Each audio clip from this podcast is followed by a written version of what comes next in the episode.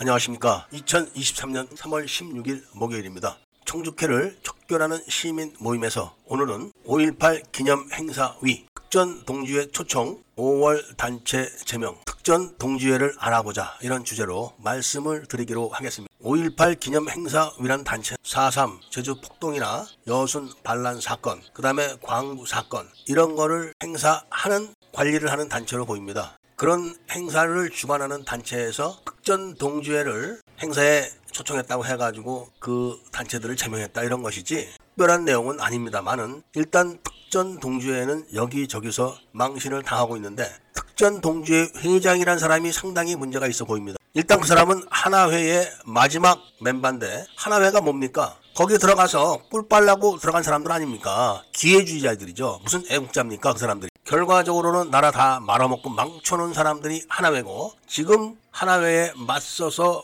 창설했던 청주회가 계속 나라를 말아먹고 있는 실정이죠. 둘 다 육군 사관학교에서 만든 단체인데 육군 사관학교의 이런 행태를 더 이상 국가에서는 안 됩니다. 그럼 특전 동지회는 무슨 단체인가? 바로 특전사 출신 예비역들이 만든 단체입니다. 거기 회장이라는 사람이 당연히 특전사령관 출신인데 하나회 출신이면서 5.18 때 참전도 안 했던 사람입니다. 이런 사람이 뭘 용서와 화해를 한다고 나서겠습니까? 이런 공작이 꾸며진 배경은 바로 1980년 5월 24일 교도대대와 11여단 공수부대가 교전을 했을 때 그러니까 오인상영이라고 이름을 붙여서 교전을 했을 때 교도대대 조교로 있었던 병사 한 명이 전살했는데 이 사람의 묘소가 동작동 5.18 묘역에 없는 겁니다. 당시 법률에 의하면은 현역 군인이 작전 중 전사를 하게 되면은 이유 불문하고 국립묘지에 안장되게 되어 있었고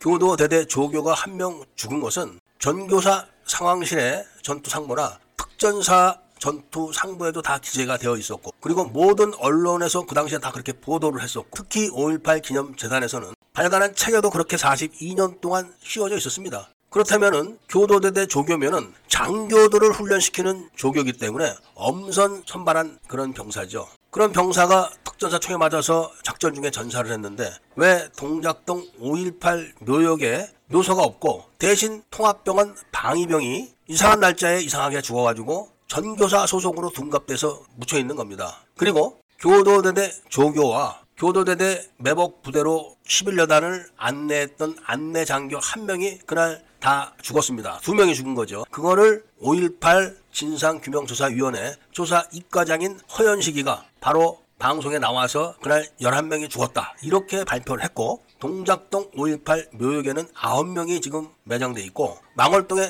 무연고 시신부가 묻혀있는 게 광주시청 담당 직원의 확인으로 다 명백하게 확인이 됐습니다. 그래서 그 조교의 시신을 내놔라 이런 요구를 지금 계속하고 있는데 그거를 무마하기 위해서 하나회 출신 5.18에 참전도 하지 않은 특전사령관 출신을 내세워가지고 화합과 용서를 하겠다 이렇게 해가지고 동작동에 가서 쇼를 하고 망월동에 불러다 쇼를 했던 겁니다. 그리고 일단 5월 24일 날 죽은 9명의 특전사 출신 장병들은 전사 처리됐다가 얼마 전에 간첩 국방부 장관인 서우기가 순직 처리를 한 겁니다. 그렇다면은 11여단을 공격했던 교도대대 8명의 신원을 확인해야 됩니다. 교도 대대 8명은 한 명이 전사라고 7명이 생포가 됐었는데 그 생포한 7명을 다음날 전교사에서 그냥 풀어준 겁니다. 그런데 이 교도대대 조교 8명이 1980년 5월 22일 학생수습위원회의 교섭으로 오후 3시에 34명이 석방됐는데 시위를 하다가 체포돼서 석방된 사람들에게 한국군 군복, 철모,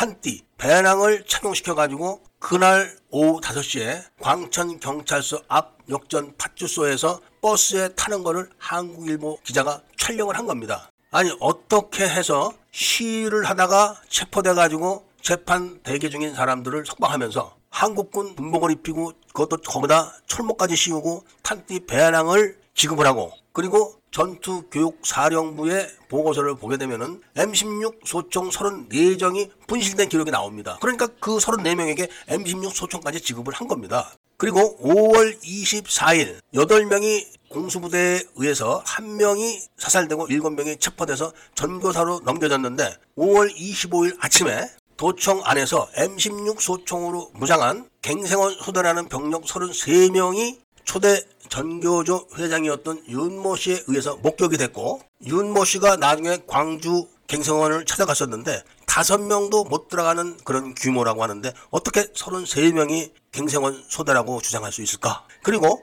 그 8명 중에서 한 명이 죽고 7명이 석방돼서 다시 34명에서 33명이 돼가지고 33 소대로 불리게 됐던 것이다. 것입니다. 이런 신원이 확인되지 않은 사람들에 의해서 공수부대가 죽었는데 그게 어떻게 순직이 되겠습니까? 그런 거를 규명해 주기 위해서 1여단 앞에 찾아가서 1인 시위를 하고 있는 김영자 씨에게 1여단에서 경찰에 신고를 해버린 겁니다. 교통 방해를 한다. 이렇게 신고를 했다고 합니다. 게시글에서 잠깐 언급을 했지만 최근에 특전사에서 공중 침투 낙하 시뮬레이션 장비를 도입했는데 이게 장비를 한 번도 안 만들어 보고 장비를 만들 수도 없는 업체한테 50억이나 주고 장비를 도입했는데 이게 작동이 안 돼 가지고 수사를 해 보니까 특전사 예비역 장군과 업체, 그 다음에 현역 특전사 장교 이런 사람들이 짝짝꿍을 해가지고 엉터리로 했다는 겁니다. 이게 지금 특전사의 현 모습입니다. 제가 군대 생활을 할 때는 아주 옛날이죠. 그때 특전사에서 어떤 일이 있었냐면은 박정희 대통령을 모셔놓고 특전사에서 시범 행사를 했었습니다.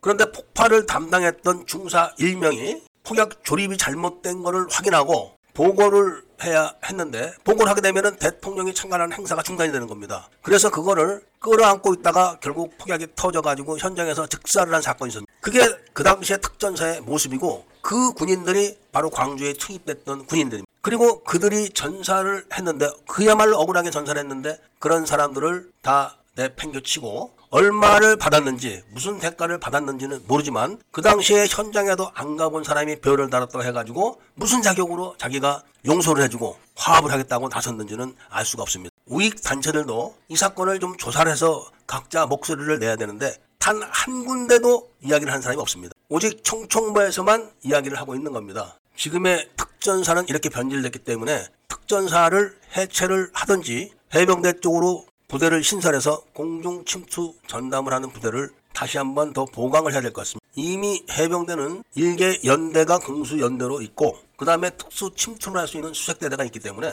병력 보강을 하고 변질된 물이 바뀐 특전사는 해체를 해야 될 걸로 봅니다. 어떻게 자기 전우들이 훈련을 해야 되는 장비를 엉터리로 도입을 해서 전우들을 위험하게 만들고 그리고 작전을 하다가 신원이 확인되지 않은 괴한들에게 죽은 선배들을 다 놔두고 무슨 용서를 하겠다는 이야기를 했는지 여기에 대해서는 우익들이 깊이 반성을 하고 생각 있는 우익 특전사와 특전 전우회를 우익에서 아예 제명해버려야 됩니다. 민간인이 나서서 특전사 장병들의 억울한 죽음을 조사를 하고 억울한 죽음의 강등 조치에 대해서 조사를 해주고 그 결과를 갖고 1여단 앞에서 시위를 하는 애국 여성을 경찰에 신고를 할 수 있습니까? 이런 1여단의 조치는 두고두고 역사에 기록될 것을 말씀드리면서 오늘 이야기를 마치고자 합니다. 끝으로 작게 8018 전자책 제3권 철수편이 어제 발간됐습니다. 철수편은 5월 21일 오후 3시에 광주 교도소를 반란군 부대인 31사단으로부터 30 여단이